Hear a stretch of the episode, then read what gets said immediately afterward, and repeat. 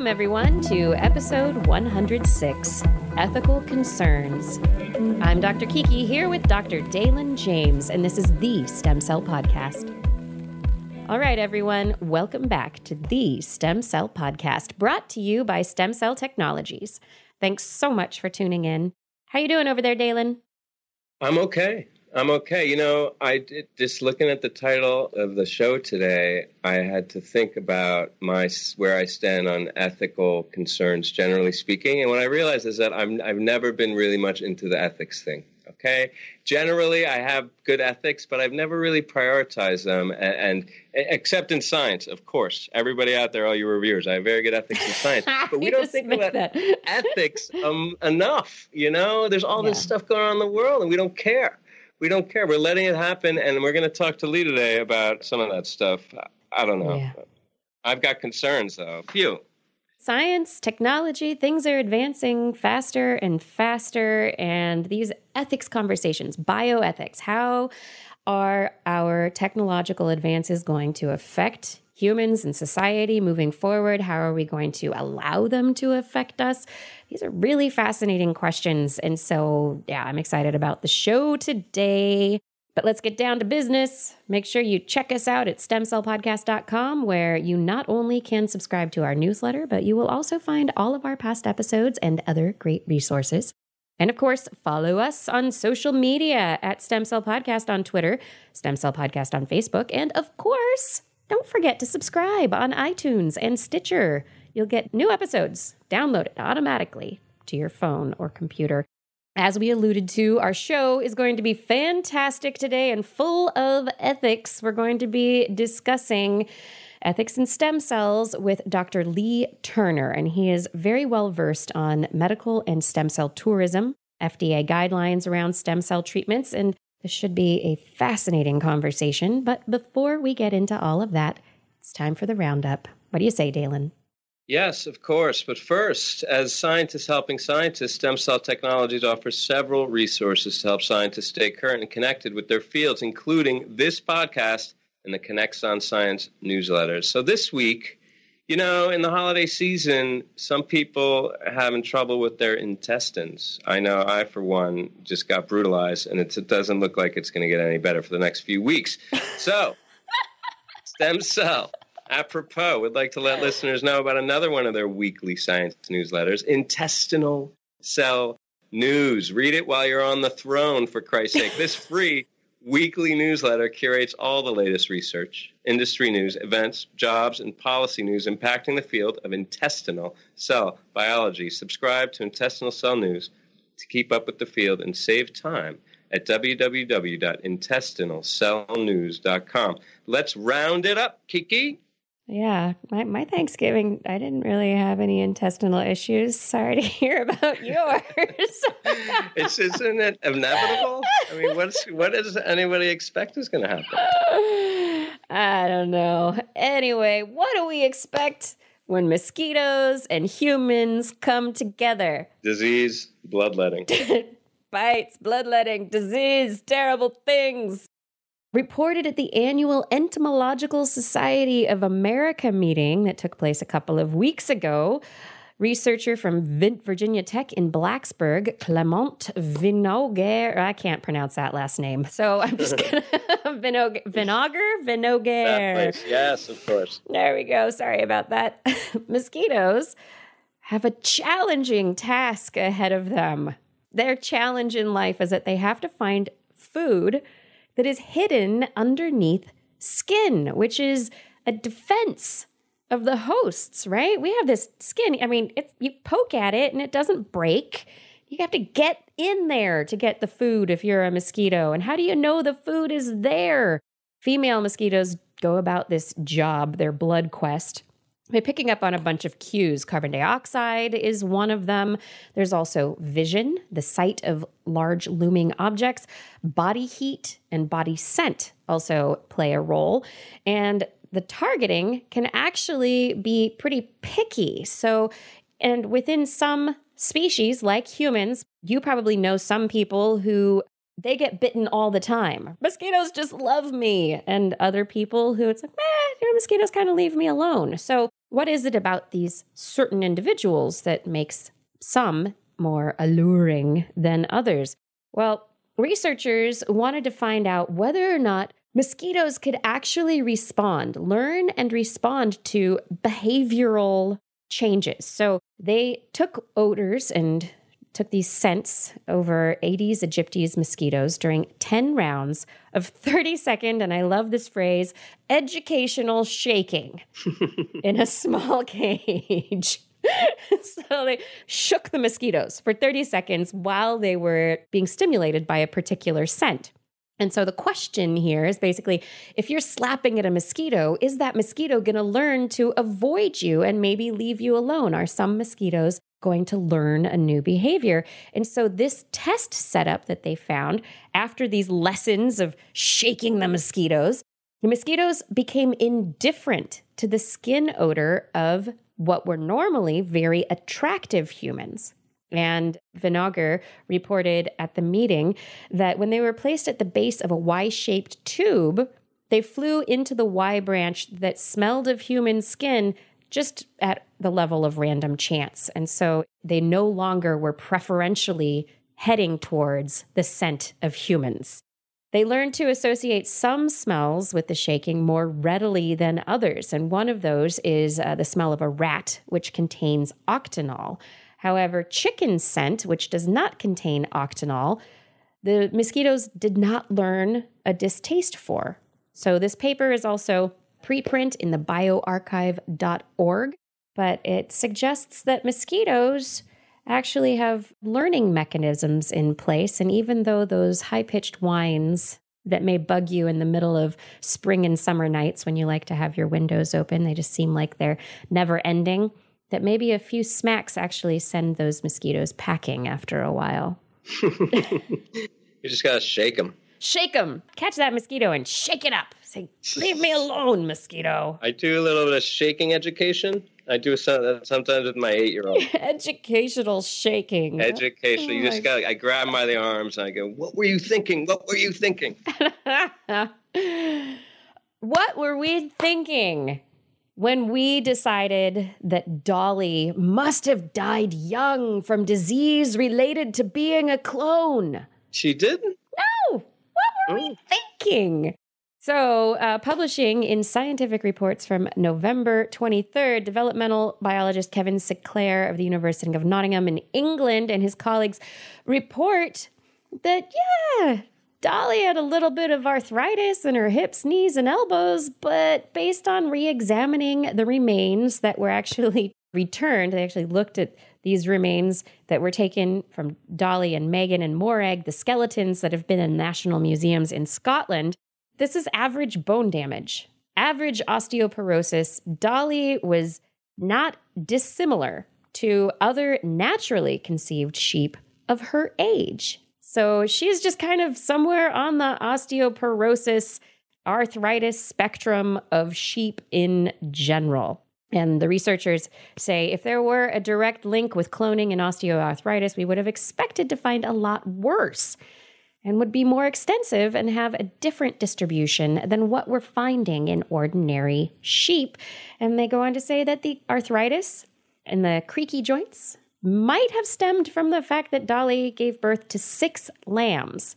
And pregnancy, we know well, is a risk factor for arthritis and osteoporosis. Multiple pregnancies are. So we blamed it on cloning, but Dolly was just pretty normal, even though she was euthanized due to advanced lung disease and her severe arthritis. So we should be cloning people, is what you're saying? Yeah, let's go for it. That's right. That's fine. At least in sheep, Dolly, it was not evidence of disproportionate disease levels. Good news. Just fine. Yeah, it's good news for cloning. Bad news for raw cookie dough, though. Got bad news for raw cookie dough. Doesn't have anything to do with cloning, however. People think that maybe, oh, raw cookie dough, if I just haven't put the eggs in it yet, that it's fine to eat, fine to lick that spoon as you're stirring everything together. Nope. Uh uh-uh. uh. do not do it. Eh. Researchers just found the source of a United States E. coli outbreak that sickened 63 people between December 2015 and September 2016. It was published November 22nd in New England Journal of Medicine. Was flour. Flour that was used in raw cookie dough. The Samuel Crow, an epidemiologist at the Centers for Disease Control and Prevention in Atlanta, led this study and they used standard questionnaires to try and figure out what led to this cluster of illnesses. Flour is not usually tracked on the surveys. And so when they did the initial investigation to figure it out and say, okay, it's probably eggs or, you know, these things that normally harbor E. coli, it was inconclusive. And so then they went to in depth personal interviews with 10 of the people who became ill. And Samuel Crow said, I got a little lucky. Two people remembered eating raw cookie dough before they got sick. And they sent Crow pictures of the bag of flour they used to make the batter.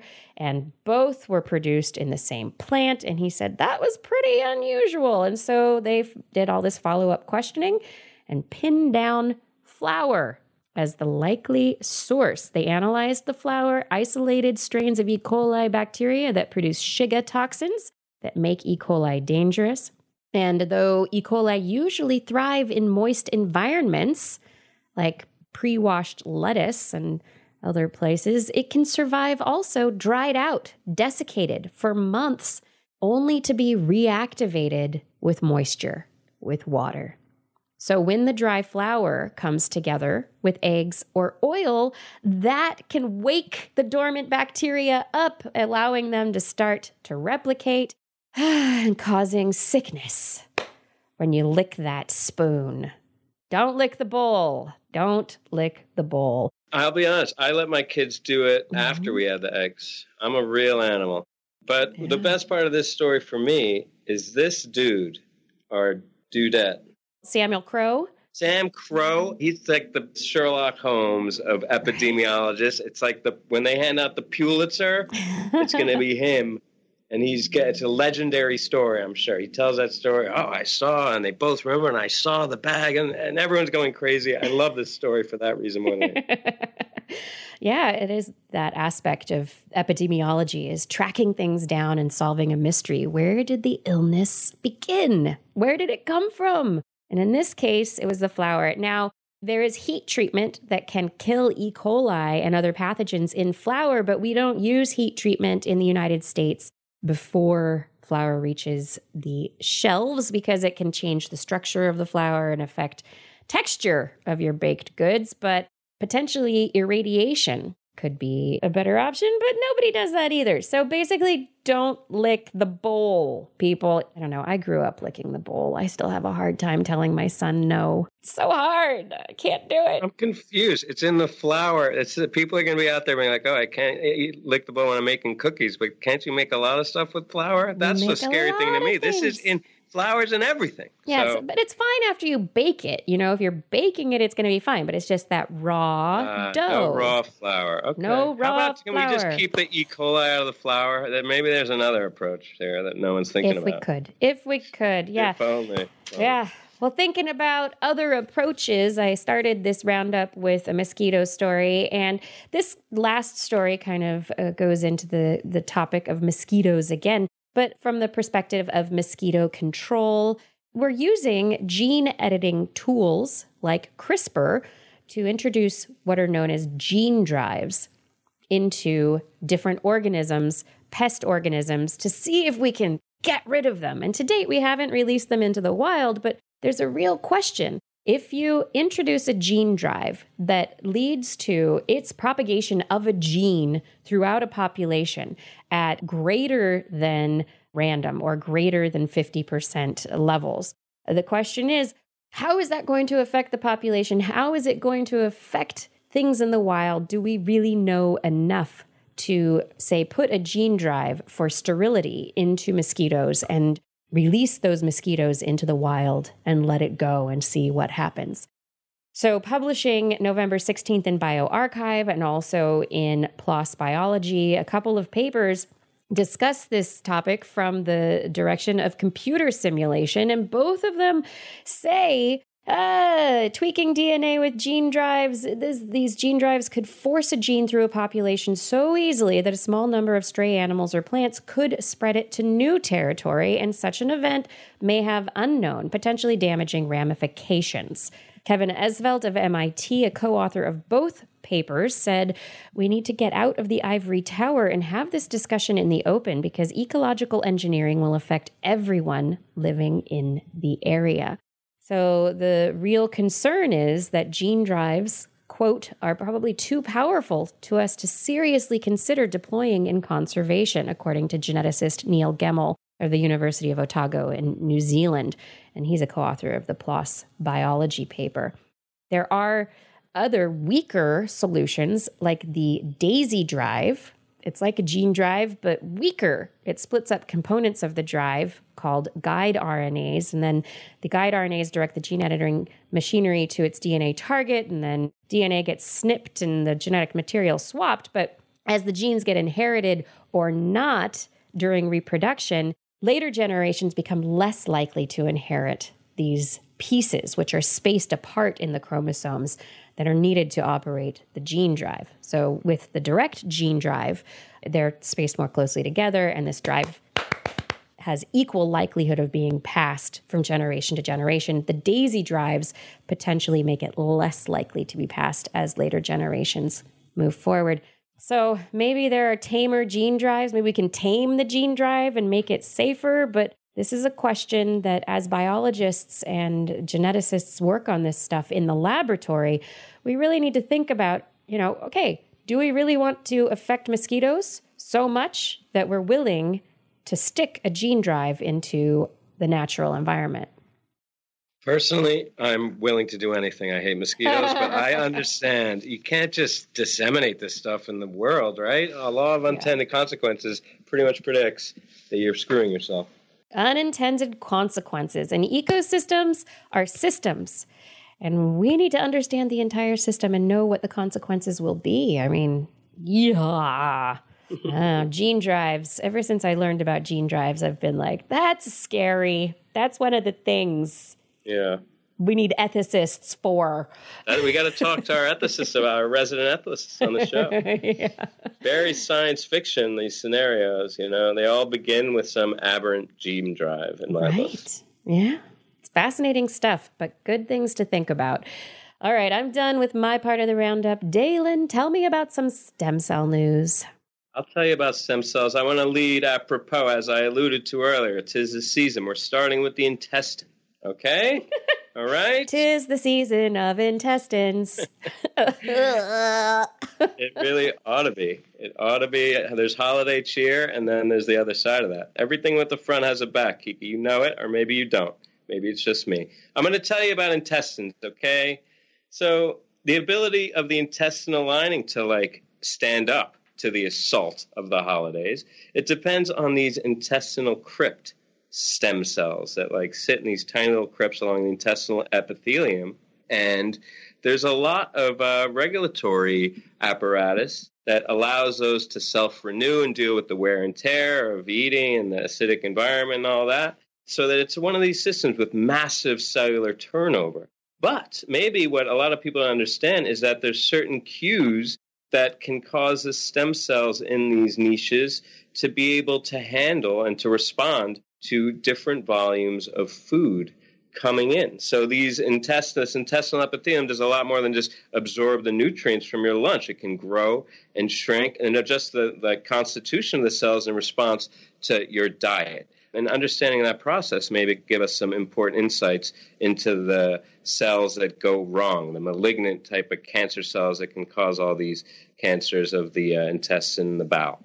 So, a group at the University of Illinois, led by Megan Daly, assistant professor in the Department of Animal Science, and her group, they're looking for signals and cellular responses within these intestinal epithelial cells that vary in response to different concentrations of glucose. This was published in the Journal of Cellular Physiology. Now, the rationale here being presumably that the, you know, the American diet, the Western diet with the high intake and disparate maybe balance of glucose and fats may be causing a lot of intestinal issues and cancer.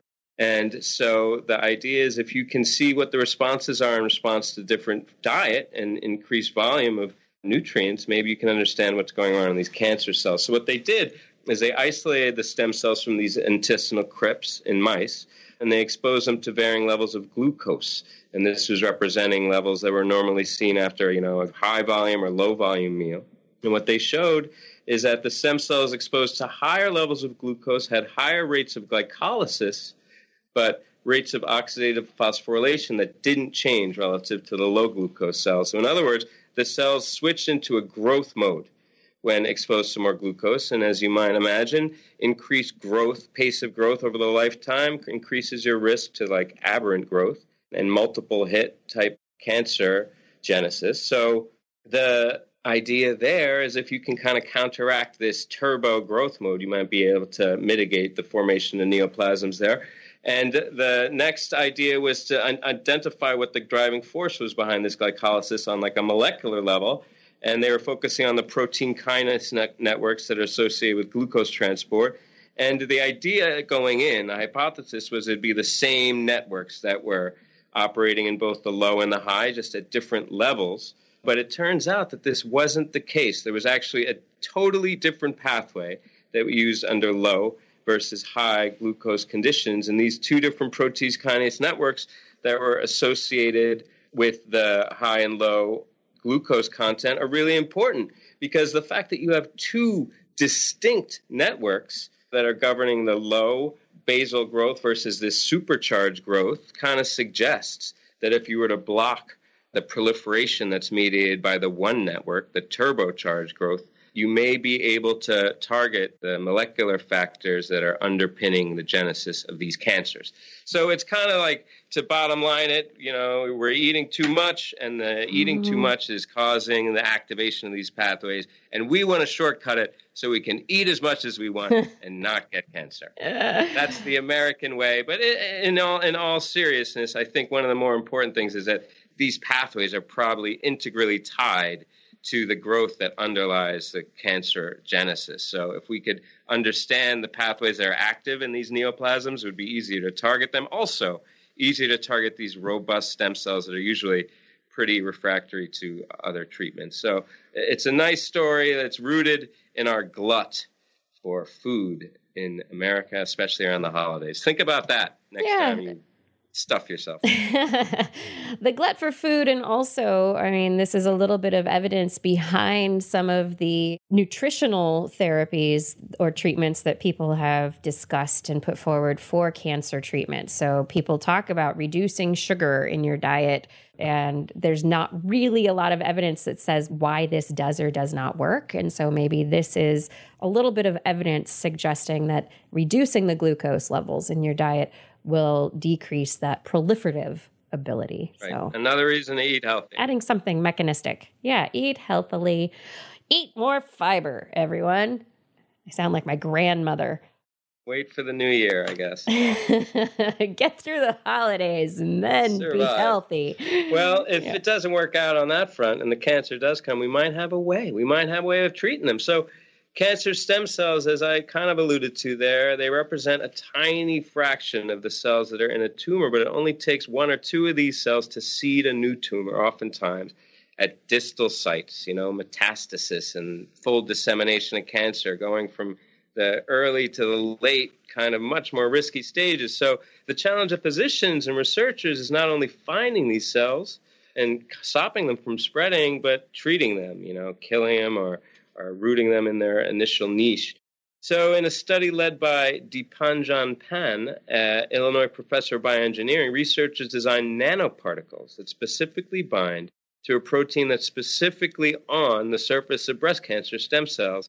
And encapsulated in these nanoparticles uh, is this drug that is, should be familiar, but I'm sure no one will know what it is at first naming. It's niclosamide. This is the drug commonly prescribed around the world to treat tapeworm infections. And why it's important is because in cancer stem cells, it turns off key gene pathways that gives the cells the stem-like properties that enable them to grow and spread. Okay, so what Pan's group did is they got these nanoparticles. They're they have a homing device that's based on the protein CD44, which many groups, initially Irv Weissman, I think, showed that this was really specific for the cancer stem cells. Uh, I think that's still debatable, but there's a lot of clinical trials based on that idea. And what the PANS group did is they tested these homing nanoparticles on breast cancer tumors in both cell culture and in live mice. And the delivery of niclosamide is really relevant again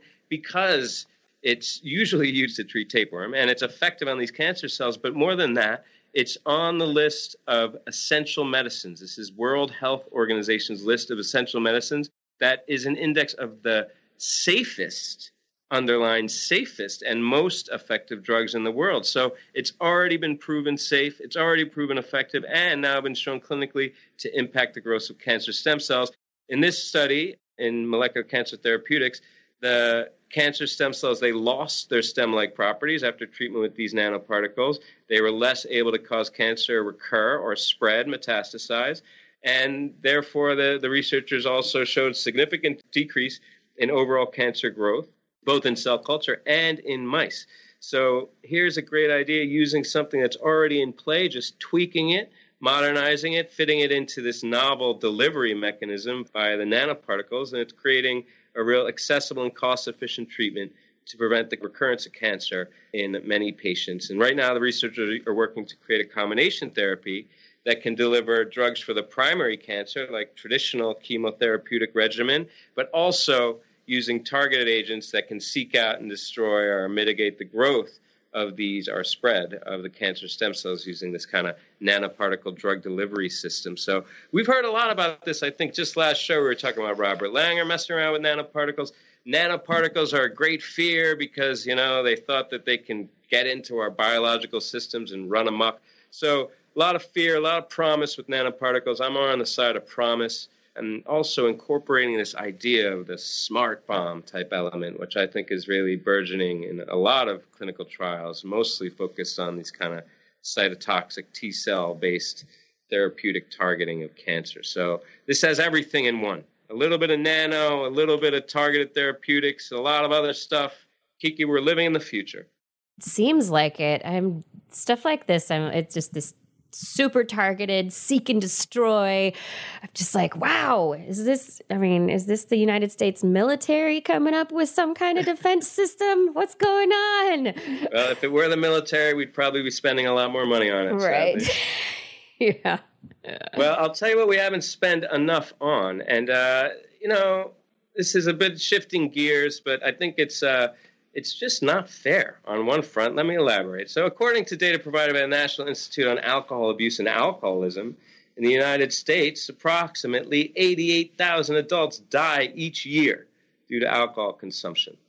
NIAA added that alcohol is the third leading preventable cause of death in the country. So, yeah, I'm this guy. I'm the holiday season guy saying, stop drinking so much but there may be you know a little bit of silver lining here maybe as long as you're a male okay? So let me get to that. We already knew that. Alcohol too much of it in particular is bad for us. And now there's a emerging idea that this whole hypothesis that moderate drinking is good may be a bit specious and we're lowering the limits. But do we actually know what it does to our brains? Well you know there's long been a link between alcohol abuse and the risk of developing liver disease and also there is clinically a much higher incidence of neurodegeneration. But we haven't really looked specifically at the brain stem cells. These neural stem cells play a key role in supporting healthy cognitive function. And more specifically, we haven't looked at this in differences between male and female. And males and females have long been known to have different risk associated with alcohol consumption and different response. And now research is focused on the impact of alcohol on neural stem cells, those undifferentiated cells in the central nervous system that have the ability to specialize as and when needed. So, this is a study from Dr. Ping Wu is in Stem Cell Reports out of the University of Texas Medical Branch at Galveston, and they performed a series of experiments involving mice, of course, to show that alcohol alters neural stem cell differentiation and affects cell survival. And I think what's really the most notable is they notice there's a different impact on females compared with males. So just to drill down into the details there, generally amongst males and female, maybe this is why we do it around the holiday season, so much less weight gain when you have this a lot of alcohol in your diet. So kind of the drunkorexic effect. Hey, there's a plus side there if we only didn't have such a high cost. Interestingly, with women, as you might expect, or maybe not expect, but observationally with the mice, there was less total intake. But as you might infer based on the reduced body weight of the females, the females actually had more alcohol intake per unit measurement or per mass unit, in this case, grams. Also, interesting findings whether or not they relate to humans is open to debate. Females seem to exhibit more severe symptoms of intoxication over a shorter period of time. Hmm.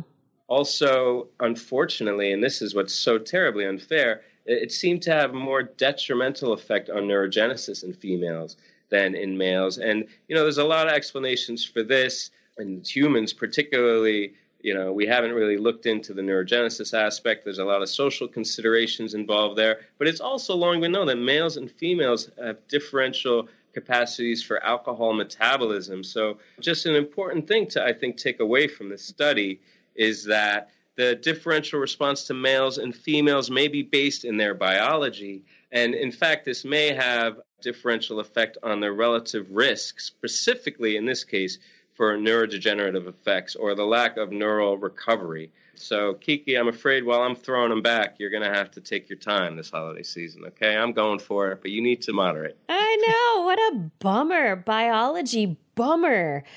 But seriously, we're going to have to look at this very seriously to even the playing field. That's where I'm I want to feel comfortable drinking just as much as everybody else. yeah, that's a good, you know, it's true. One of the great inequalities. We need gender alcohol consumption equality is what we need to work on in our society. I wonder if there's, you know, because women have uh, the monthly hormone cycle that is mm. predominant, and men have a different daily hormone cycle. It's different. So I wonder if there's a hormone, if there's some kind of relation to the cycle, the cyclic aspect of it, and whether or not there's an effect on neurodifferentiation and degeneration at different times of the month. Yes, well, or even with men at different times of the day. You're very, very smart, Kiki, because one of the discussion points of this article was, in fact, that there is also interaction with the endocrine axis, which yeah. is much, you know, different in men versus women, yeah. as you alluded to with the hormonal cycles there. But yeah, you know, uh, there's a lot. Questions remain unanswered, and we need to get you know get it sorted out before we tie on the death buzz this holiday season. Is there a certain time of the month that is best for me to drink? Well. That's what I need to know. looking at your busy life, I would say, is there a time when it's not justified? You know, women, that's the great unfairness of it all. Women probably have more reason to drink. Oh, if I know my family and my life and my miserable influence on my wife. All right, maybe a little too ah. close to home. Let's get on with some kind of, you know, something maybe less about me, more about our guest. We're going to talk a little bit, just as a prelude to our guest today, who's going to talk about bioethics and the interface of stem cell tourism. Well, we have a good lead in there. There's new stem cell treatment guidelines that were just released by the FDA. The U.S. Food and Drug Administration announced its guidelines on stem cell therapies just now on November 16th, and they're meant to clear up the confusion on treatments are going to be designed, designated safe and appropriate, and which therapies have the most risks and the most benefits. So I think this is a big issue that we need to talk about with Leigh here is like the patients really maybe just don't even know what they're putting themselves at risk for because it's so murky. These guidelines have been carefully worded to emphasize the limited space regulators have between allowing approvals of what could be life changing cellular therapies and preventing manufacturers from marketing unproven stem cell products straight to patients. So, this is uh, Scott Gottlieb, FDA commissioner, said in a statement Quote, the promise of this technology is why the FDA is so committed to encouraging and supporting innovation in this field. And I think this is a really important takeaway is that they're trying not to staunch the innovation here. They're trying to be permissive to a point. But the rapid growth and promise of the field has increasingly sowed the ground for the entry of some unscrupulous actors. And we've talked about this in, in previous episodes you know, there's these clinics that are kind of in a Wild West mentality to the detriment of these patients and with considerable risks. FDA officials said that they would enforce stricter measures on stem cell clinics that offer potentially dangerous therapies, many of which cost thousands of dollars. And they were administered to patients who have life threatening conditions. These clinics have been flourishing in the United States for a long time now, way too long, with federal regulators leaving them alone for the most part. And there's been a clamor and an uproar. The agency has been under increased pressure from scientists and consumers to clarify its guidelines on these treatments because they use therapies to repair body parts that have been damaged by injury and illness, but the methodology behind them is by no means standard, and the scientific proof underlining these therapies is, you know, weak at best. So stem cell experts have cried foul over the proliferation of these consumer clinics that advertised being able to treat all manners of conditions from brain disease to sclerosis. And this was particularly placed into the spotlight in March when news of these three women were blinded, who were blinded by these stem cell treatments. And that made national headlines with an article in New England Journal of Medicine. So I think there's been a lot of pressure on FDA officials. And to their credit, they're making a commitment, they're making a statement about what they're going to allow and not allow, and said they're going to step up enforcement of issues and regulatory standards that are already in place. But I guess the question is, you know, is this too little, too late? Is it a real commitment, or is it just more of the same? I guess there's a, the major market forces here that are propelling these therapies in an unsafe way seem almost unstoppable. But I guess uh, Leigh could maybe give us some insight into that uh, in just a little while. Yeah. I mean, these are big questions, and I can't wait for the interview. Me neither. It's going to be stimulating. Definitely stimulating. All right. Well, that was a really fun and informative roundup as we move through the science stories. It's now time for our interview. So, our friends at Stem Cell Technologies would like to introduce their one stop resource for researchers who are using or looking to use organoids in their experiments. Stem Cell's Organoid Information Hub provides scientists with instructional videos, educational webinars, expert interviews, technical tips, and curated publications to help researchers set up and optimize organoids as a research model in their labs. Learn about organoid culture from the experts at Stem Cell visit stemcell.com slash discover hyphen organoids. That's www.stemcell.com slash discover hyphen organoids. All right. The Stem Cell Podcast and Stem Cell Technologies are very pleased to welcome our guest today, Dr. Leigh Turner. Dr. Turner is an associate professor in the Center for Bioethics at the University of Minnesota. Turner's research addresses ethical, legal, and regulatory issues associated with clinics engaged in direct to consumer marketing of unproven and unlicensed cell based interventions. We all know that this has kind of gotten out of control in the stem cell industry, and Dr. Turner is an author of numerous publications, including a recent paper in Cell Stem Cell from 2016, along with Stem Cell Podcast past guest Paul Knoepfler. Dr. Turner, welcome to the show. Uh, thanks for having me on your program. I appreciate it. Yeah, we're actually thrilled to get you on the show. We've talked a bunch about the ethics of stem cell regulation and marketing, but we haven't spoken with an expert in a while. So let's dig into it. And as we begin, can you introduce yourself to our audience and kind of talk about your history, where you came from, and how you ended up studying this particular area of ethics? So I'm a Canadian citizen. I've worked at a number of different institutions. I was uh, went to the USC uh, for my PhD, and I was in a religion and social ethics program with a focus in bioethics, and then have worked in different places since then. Hastings Center, University of Toronto Joint Center for Bioethics, um, Biomedical Ethics Unit at McGill, and now University of, Tor- of Minnesota.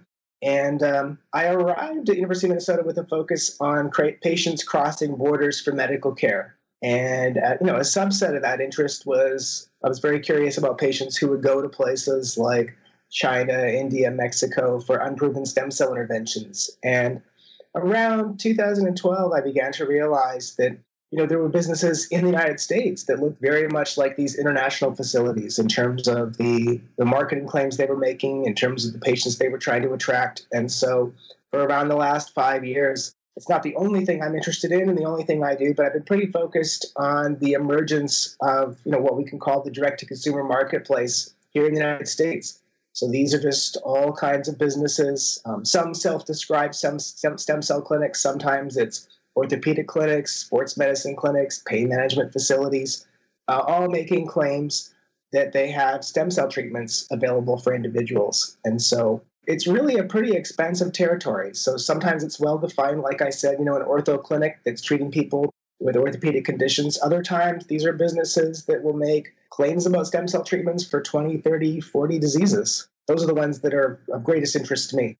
So, just to, you know, step back more generally talking about the field, I remember when I was first getting into stem cell research, there was, you know, this bioethical maelstrom that was centered about whether or not we should be doing the research and what type of research, if we were going to have little, you know, aspects of human biology taking place in a dish, whether or not that was ethical. And I know I'm, I'm sure you have an interest there as well, but this seems to be more like is it a more consumer watchdog type of approach, or would you say this is maybe getting into the bigger picture bioethics in terms of like how the direction we're moving as a society? Maybe you can uh, drill down on specifically what aspects of the bioethical debate we're centered on here, or you're centered on.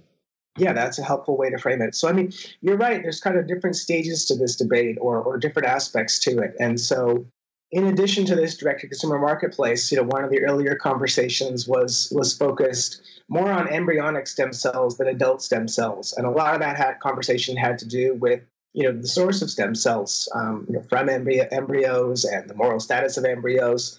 So, I mean, it's not quite accurate to say that's an earlier stage of debate and we moved on from it. But in terms of the businesses that I'm interested in, most interested in, you know, for the most part, they don't make claims about embryonic stem cells. Instead, you know, their focus is they, they make claims that they're, well, there are exceptions, but many of them will claim that they use adult stem cells. And that's actually part of their argument. That's part of their marketing rhetoric that adult stem cells, because they're not obtained from embryos, are ethical stem cells. And there are no ethical issues of any kind. And I think that's, you know, quite misleading because, you know, there's question of where stem cells are obtained from, but then there's also how they're packaged to patients or to consumers, um, to individuals who are interested in obtaining access to them. And you know, one of the really striking features of this marketplace to me is the often profound gap between the marketing claims that are made, which are often you know very dramatic, very powerful, strong form claims. You don't usually see the language of cures. You know that's something I would mention, but what you typically see is more that you know, this should be helpful. We've seen evidence that it's helped our patients in the past. It's described as a stem cell treatment or therapy. And then if you actually, you know, begin to ask questions, well, this okay, this is the marketing rhetoric, but what's the evidence base for these marketing claims? That's where what you often find is there's not much evidence at all, or there's no evidence. So a lot of the businesses that I'm interested in, there's no public record that they've done preclinical research of any kind there's no public record that they published phase one studies or phase two studies or you know done serious clinical research of any kind. Now there are some exceptions. I mean you know you can find some businesses that have contributed to the literature but you know looking across the marketplace a great many of these businesses they're just not really engaging in clinical research in any meaningful sort of way. And so it raises a lot of challenging ethical issues and legal issues. A lot of it has to do with you know, if you think it's important for people to provide informed consent before undergoing procedures and to make meaningful choices, it's really important what information is provided to those individuals. And so, if they're being fed a diet of marketing hype rather than honest, accurate representations about the evidence in support of particular interventions, whether or not there's much data suggesting that they're safe, whether or not there's much data suggesting that they're efficacious, if it's all about you know marketing sizzle, it's going to be very difficult for people to make meaningful, informed decisions. In regards to stem cell tourism itself, uh, in your 2016 paper, you talk a bit about the United States actually having this burgeoning stem cell therapy marketplace. And we think about stem cell tourism as like, oh, people are going to go to Mexico, people are going to go to Italy, people are going to places where there's less regulation. Can we talk a little bit about the differences between the United States currently and these other countries that we hear about people going to for the touristy aspect of therapies? I mean, I think if you go back, say, you know, about nine years and look at the early academic literature on this topic, there's an assumption there's a really meaningful difference. So, you know, a lot of the earlier work on, on stem cell tourism or travel to clinics marketing so called stem cell interventions you know, there was this assumption that patients from the United States were going to the destinations that you mentioned. Canadian patients likewise were going to places like Mexico, India, China, from UK, Australia. And I think the you know the dominant assumption was people were leaving well-regulated environments, countries that had you know established, detailed, comprehensive laws and regulations related to cell therapies, stem cells, tissues, and so on and they were going to jurisdictions where uh, you know there were gaps in legislation, there were loopholes, or there were you know maybe there was credible legislation, but there wasn't any meaningful regulatory body providing providing law enforcement of any kind. And you know, to me, one of the more unsettling features of doing research in this area is it starts to raise the question of, at least when it comes to the United States, you know, is there really any meaningful difference distinguishing the United States from some of these marketplaces that are typically seen as, you know, just not having very well regulated marketplaces. And I think that uh, right now, when you look across the United States and you have hundreds of businesses making claims about unproven stem cell interventions, there's not an awful lot that would seem to separate the United States from, from countries that in the past have been sharply criticized for allowing these businesses to proliferate. I think it says something that we don't want to think about the United States. I think most of us think that the FDA is doing its job and state medical boards are are effective in terms of regulating practitioners in those states. And you know, having spent a lot of time looking at this marketplace, uh, I have to come to the conclusion that that's just not currently the case. Why do you think that is? You think it's a lack of just momentum at the regulatory level? Is the science too new? I mean, you kind of alluded to the point maybe peripherally, but people go abroad for a lot of things, not just these unproven stem cell therapies, because they're more maybe expensive in, in the United States. You know, sometimes people go abroad to have, you know, cosmetic surgery or other types of orthopedic surgery or something just because the healthcare apparatus isn't so cumbersome there. Do a head think... transplant, for instance. No. well, do you think that maybe there's a lack of information to the public that they don't know? They don't really appreciate, I guess, that this is unproven therapy because there is this kind of medical tourism idea? Or do you think there's like a breakdown in the regulatory apparatus in America that's allowing it to happen here? Well, I mean, you're right that in terms of people leaving the United States and going to other countries, there are there are many reasons. It's not you know there's not a sort of a single explanation. People go for different kinds of procedures. So in terms of the travel abroad phenomenon, you know it's it's multi-layered, it's multifaceted. There's lots of reasons for travel. Sometimes it's cost differentials. In some cases, people leave jurisdictions where there's you know lengthy wait times for various medical procedures, and that propels them to other jurisdictions.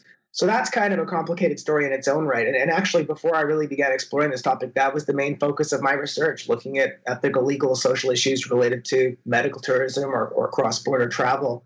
In terms of what's happening in the United States, you know, in some respects, I'm as perplexed as you are. So, I mean, you know, the United States, it has legislation in this area. We've got the Food, Drug, and Cosmetic Act, there's the U.S. Public Health Service Act. There's even fairly well defined federal regulations. There's a piece of federal regulations called 21 CFR 1271, which is about the use of cells and tissues and cell and tissue based products in human beings. And when you look at that, you know, when you look at those regulations, I think that they're, you know, they're fairly well written, they're fairly detailed.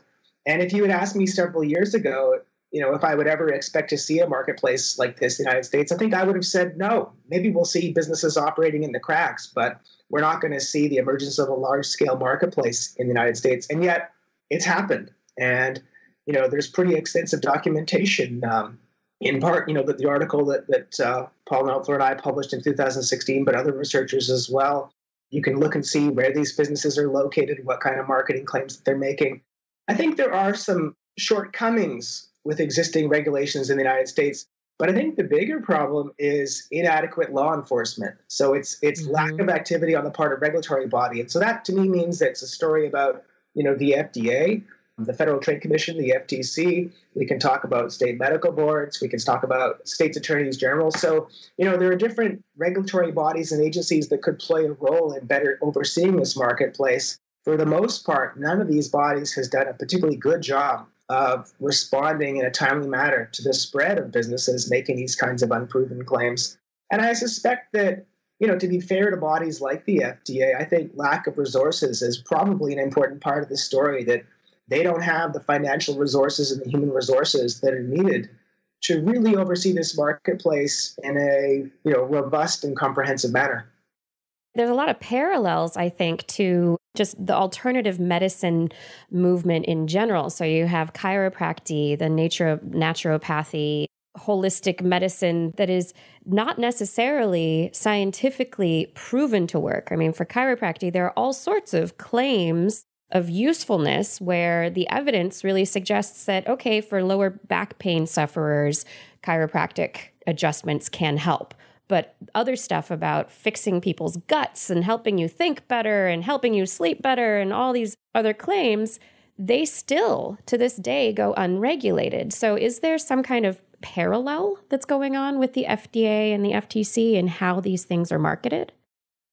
Well, I think there are parallels, and it's worth mentioning that you know, there are many instances where the businesses are actually one and the same, that you can find plenty of chiropractors, for example, in the United States who, you know, as part of what their clinics advertise, they're advertising stem cell treatments for a wide range of indications. Same thing when it comes to naturopaths. So, you know, it's not as though every business that packages itself as a stem cell clinic, it's not as though there's necessarily physicians operating at those businesses or exclusively physicians at those businesses.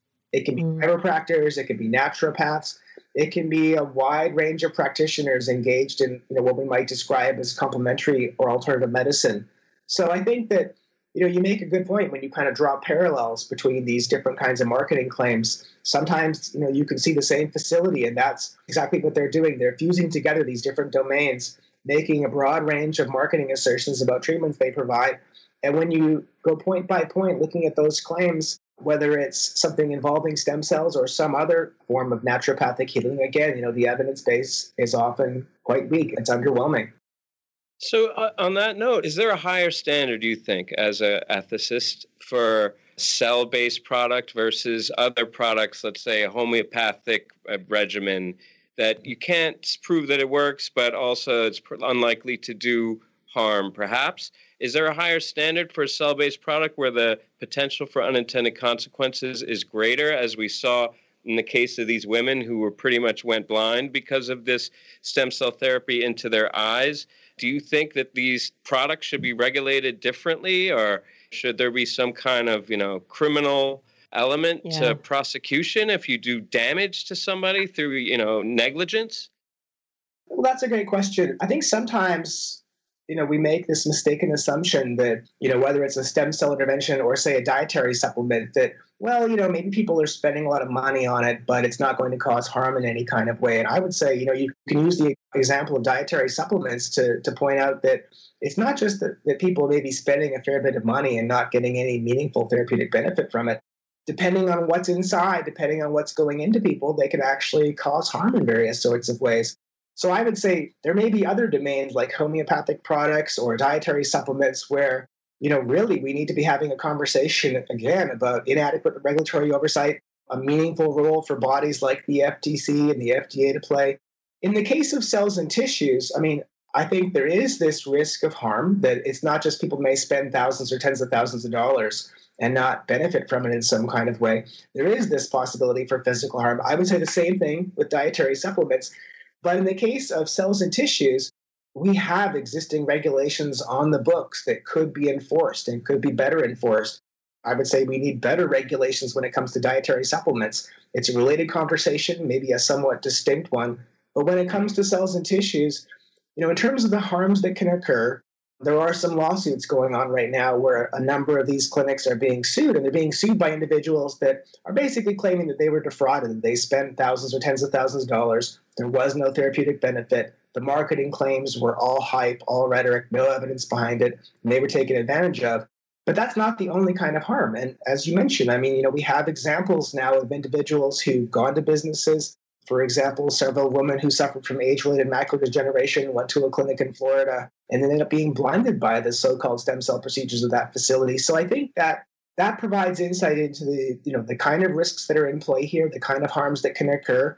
And so we need to appreciate that it's not just financial losses, it can be permanent injuries. And it can even be fatal outcomes because, you know, there was another business in Florida where a physician ended up losing his medical license, but it was only after two patients died after undergoing unproven stem cell interventions at that facility. So the consequences can be pretty significant. And to go back to your earlier question, I think a lot of people are just thinking that these are established stem cell therapies. There's lots of encouraging data. They think that they're going for meaningful interventions. And they probably have no idea that, in fact, they could end up suffering a stroke or a pulmonary embolism, have a fatal outcome, or think they're going to improve their vision and come out blinded by the procedure. Most people, I think, if they really understood the risks, would be thinking in very different terms.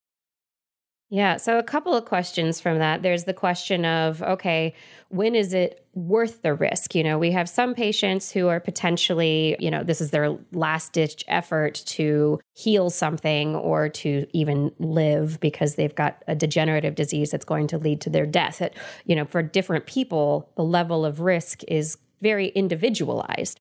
So, there's the question of how do you ethically advise patients about risk in these stem cell treatment situations. And then with especially with unproven claims. And then secondarily we know that there are clinical trial databases where people can find stem cell clinical trials. And some of these groups are actually using these clinical trial databases to find patients but then doing things like charging the patients for the treatment which seems a bit unethical in the way that it's in the way that they're using these databases to move their businesses forward yeah, that's true. So I mean, there's a there's a lot in what you just covered there. I know, I know. I, I, I had two two broad questions. I know.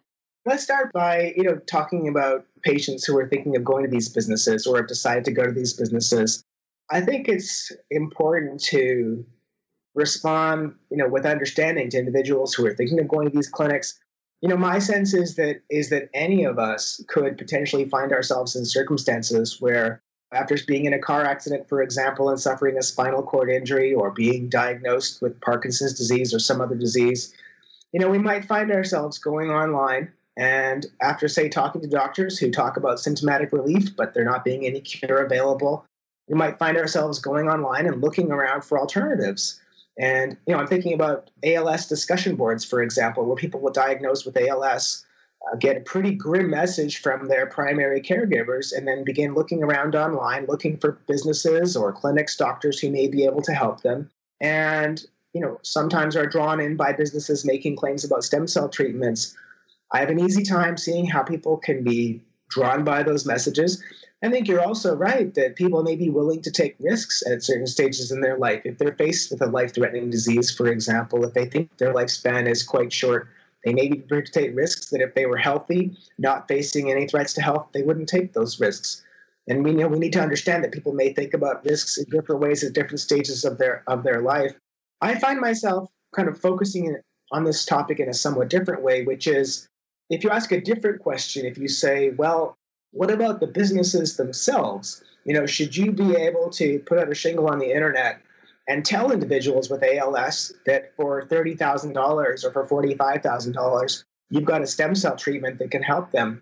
If you've done no preclinical research, you've done you know no animal studies, there's not really any biological plausibility to what you're doing, you've done no phase one research, you've got no phase two studies, should you really just be able to go out there and make all kinds of marketing assertions telling people that you've got something that might help them when you've actually got no evidence supporting those claims. Now, you know, hmm. my argument would be that if you're going to operate as a business, make those kinds of marketing claims. You know, whether you're charging people thousands or tens of thousands of dollars or making it freely available, which is not actually what, what occurs in the marketplace, you really shouldn't be able to hop into the marketplace just based on stem cell hype and kind of the magic around stem cells. you need to have some evidence supporting your marketing claims. And then we just start getting into the usual kinds of regulatory questions, you know, in terms of, well, how much evidence do you need? How robust does the data need to be before you go, say, from animal subjects to into human beings? The problem is we're talking about hundreds of businesses that haven't really done any of that. Yeah. So that's kind of where I find myself, you know, concerned that the risk is that you have a marketplace where a lot of businesses are operating in fairly predatory ways, taking advantage of vulnerable populations and, in a sense, abusing them at a stage in life where they're already pretty vulnerable. Now, that's not true of every business because, I mean, there's lots of cosmetic surgery clinics and pain management clinics. It's not as though every individual is facing a life threatening condition. I think we need to understand that there are some individuals out there where it's a valuable thing to have, you know, regulatory bodies, institutional review boards taking some steps to make sure that credible treatments are actually on the marketplace, not just bogus interventions. Well, yeah. So I think you're right. That kind of summarizes uh, some of your earlier points. And we had a story in the roundup today of the show talking about how just now, in the last couple of weeks, the FDA, as a regulatory body, has made a commitment. This is just November 16th, made a commitment to you know increasing oversight and enforcement as you said in these some of the more dubious stem cell clinics that are offering these dubious therapies so provided let's say that they can follow through on this and exert the full might however attenuated that may be of the FDA regulatory apparatus what do you see as like a sustainable future for these clinics? Do you expect to just have like the majority of them culled from the market and have the cream rise to the top?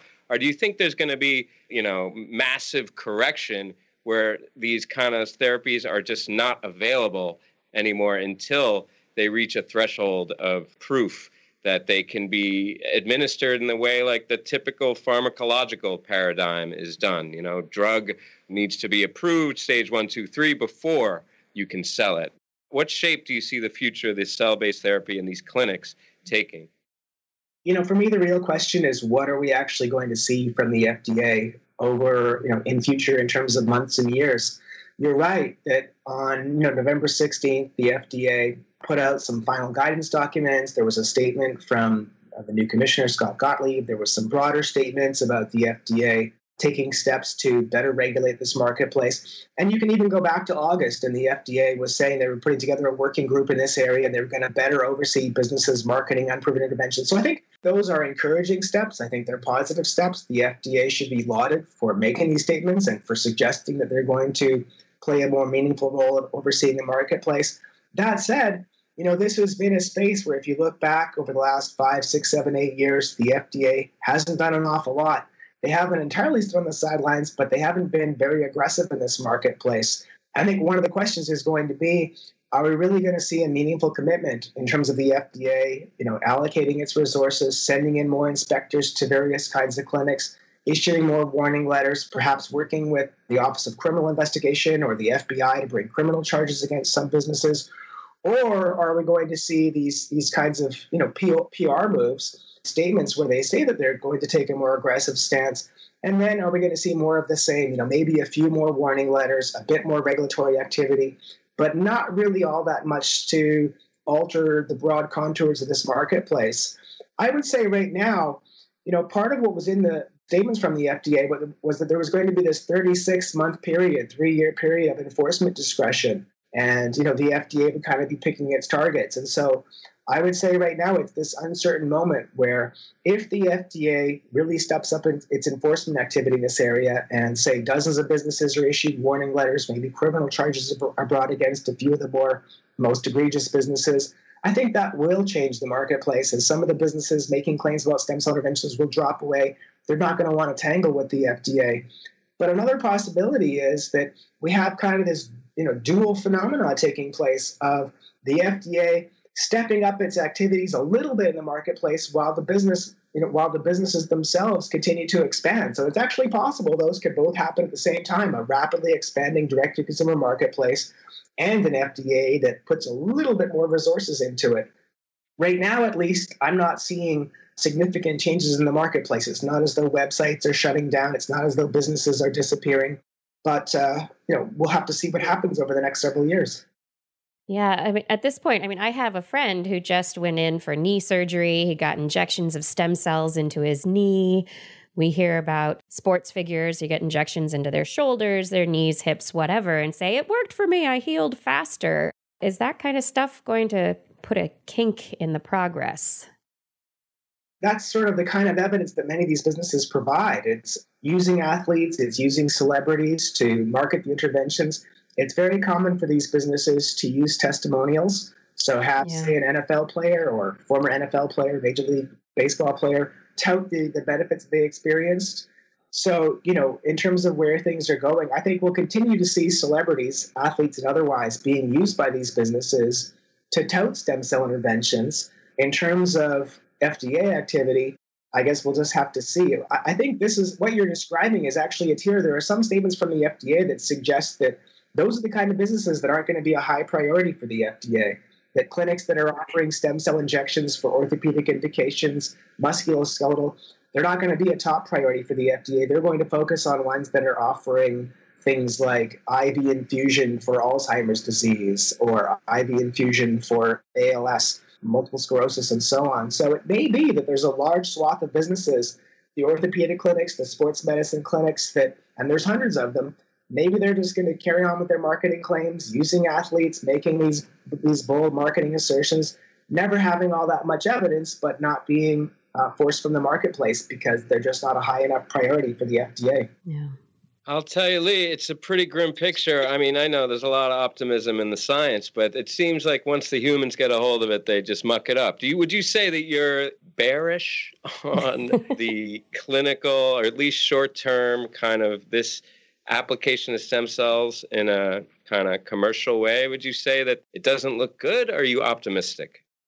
Well, you know, just to step back for a moment, I think it is important to remember that meaningful stem cell research is taking place in you know, many different institutions across many different disease and injury categories. And, you know, when we're focusing on stem cell quackery or stem cell snake oil, it's it is important to remember that there is meaningful research going on and, and you know, in time we will see, I think, safe and efficacious therapies reaching people who need them. So I'll just put that out there as, you know, I'm optimistic that there are legitimate research programs that are underway. And it's not yeah. as though it's all hyperbole or, or, you know, kind of marketing assertions.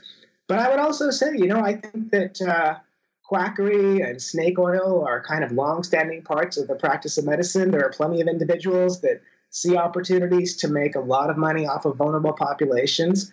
And as long as the consequences aren't that great, I expect those parties to continue operating the cash register and making as much money as they can for as long as they can. So I think there's a meaningful opportunity here for a variety of regulatory bodies to intervene. If they do their job, I think we'll see uh, maybe not a disappearance of this marketplace, but but a diminishment of its scale absent that kind of action, I don't think markets uh, self regulate and self patrol themselves. So if there's a chance to make money here off of individuals with ALS, yes, I mean, I think that will continue as, as long as people have that business opportunity. And that's why I think that regulatory bodies like the FDA and state medical boards, they need to be sufficiently well funded to do the job that we ask of them. They need to have the resources that are required to play a meaningful role in overseeing the marketplace as long as those resources aren't, aren't available, and there's a long history in the United States of underfunding regulatory bodies like the FDA, as long as these are paper tigers, then yeah, I think we're going to see more of these businesses pouring into the marketplace, even if organizations like the FDA say that they're taking it more seriously.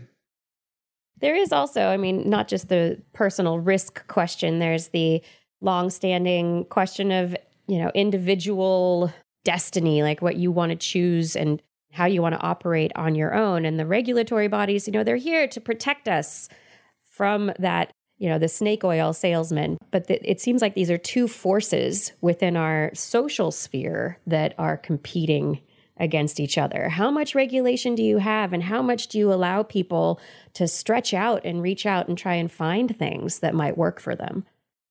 I mean, I, I think of a couple ways of responding to what you're saying. And, you know, we are seeing some additional developments on the regulatory front. So, for example, you know, the FDA now having categories like regenerative medicine, advanced therapy designation, breakthrough therapies. I mean, there are a variety of accelerated pathways. So, you know, I think the FDA understands the need that exists out there for for safe and efficacious therapies, stem cell and otherwise. And I think they're making meaningful efforts to create a variety of regulatory pathways. You know, they're not just barriers, they're not just impediments. I think the FDA is doing a decent job of trying to get stem cell therapies and other products to people in a timely manner, being, you know, cognizant of the importance of autonomous decision making, for example. But I was also going to add to that that, you know, another interesting phenomenon here is the way in which regulatory bodies oversight bodies can very easily be co-opted by market forces. So this this kind of goes back to your earlier question, where you know you have this really valuable website like clinicaltrials.gov, uh, which many of us turn to for information about what we think of as you know legitimate, well-designed clinical trials. And it turns out that if you're one of these businesses that's marketing stem cell treatments for 30 or 40 diseases, you can just cobble together a poorly designed study you know, it could be for individuals in 20 or 30 different disease categories. You can charge people thousands or tens of thousands of dollars to participate in your study, register it on clinicaltrials.gov, and uh, presto, now you've got a, an NIH website, a government funded website, basically purposed as a, as a marketing platform. So that's an example of how, you know, in this case, a website that's meant to provide meaningful information to people to make good choices is easily repurposed to just be used as a marketing device by these businesses. And IRBs, likewise, you know, most of us think about, oh, IRBs are there to make sure that clinical studies are well designed, that are being properly conducted. And it looks as though there are a modest number of IRBs in the United States that are basically operating on a rubber stamp basis.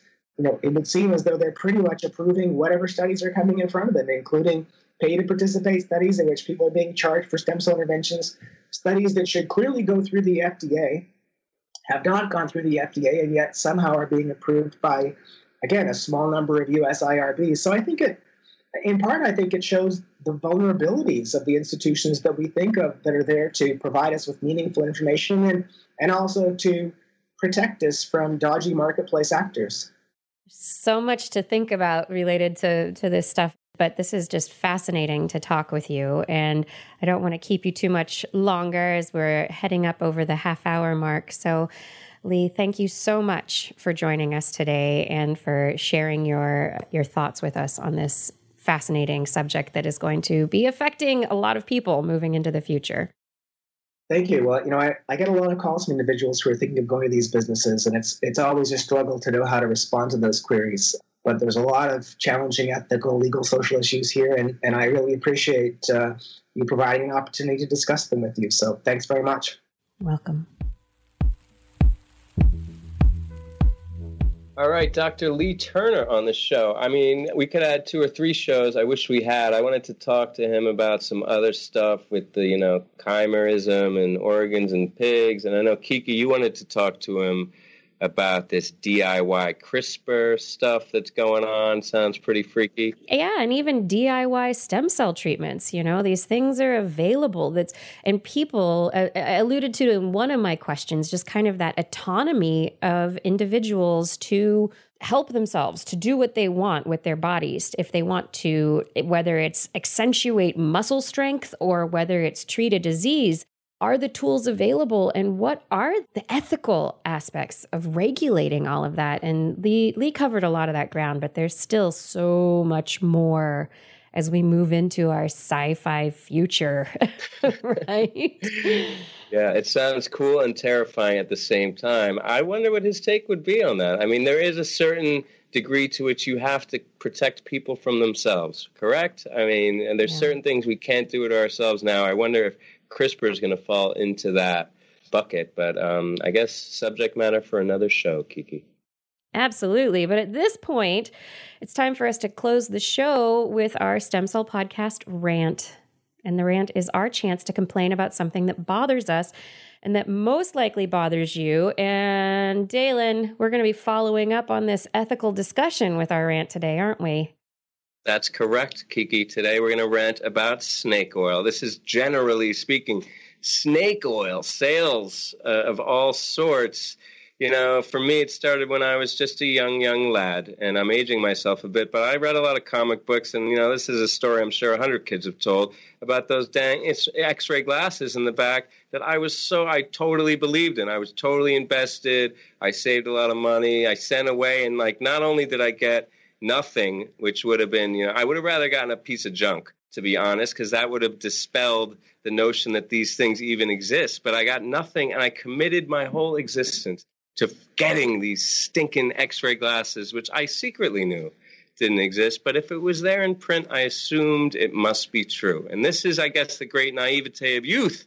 But it seems like we're all replaying our youth nowadays because we're just doing what the people tell us. They say it can cure our disease, and we say, Where do I sign up? When are we going to wise up?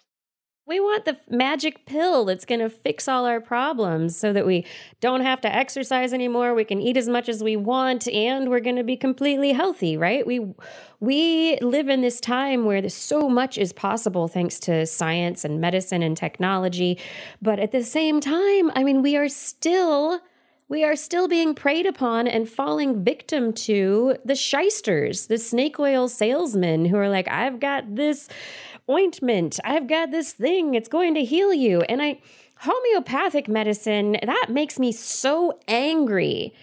I mean, you mentioned in the interview, it's like, well, if it doesn't hurt anyone, you know, and a lot of homeopathic stuff, no, it doesn't hurt anyone. You take your homeopathic cold remedy, and your cold lasts the same amount of time as if you took the over the counter medical remedy, right? The drug that's supposed to help the, it's still two weeks. That's just what's going to happen because that's the way it works. And maybe placebo effects make you feel better or not. But then there are homeopathic remedies that kill babies because they're not actually homeopathic and they really are putting active ingredients in these stupid things.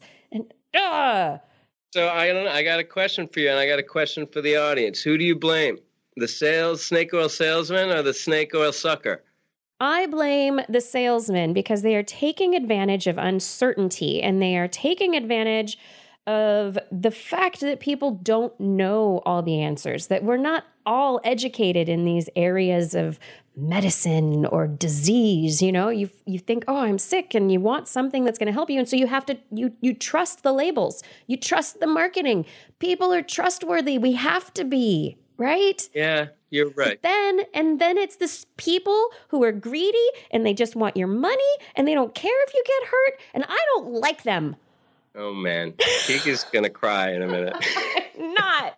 I don't understand, Daylon. I mean, what goes through you. a person's head? I, am you know, I, I would say the same about the sucker, but you're right. Desperation, and I guess it's desperation and greed. That's what drives this terrible cycle yeah. of snake oil. So I, I guess we got to fix it on all sides. Education, that's what we can do on our end, Kiki. If you have a question about a stem cell trial, send an email to Kiki and I, that's and right. we will find people who will debunk it for you or yeah. validate it, by the way. Here's the first clue. If you're paying for it, don't do it.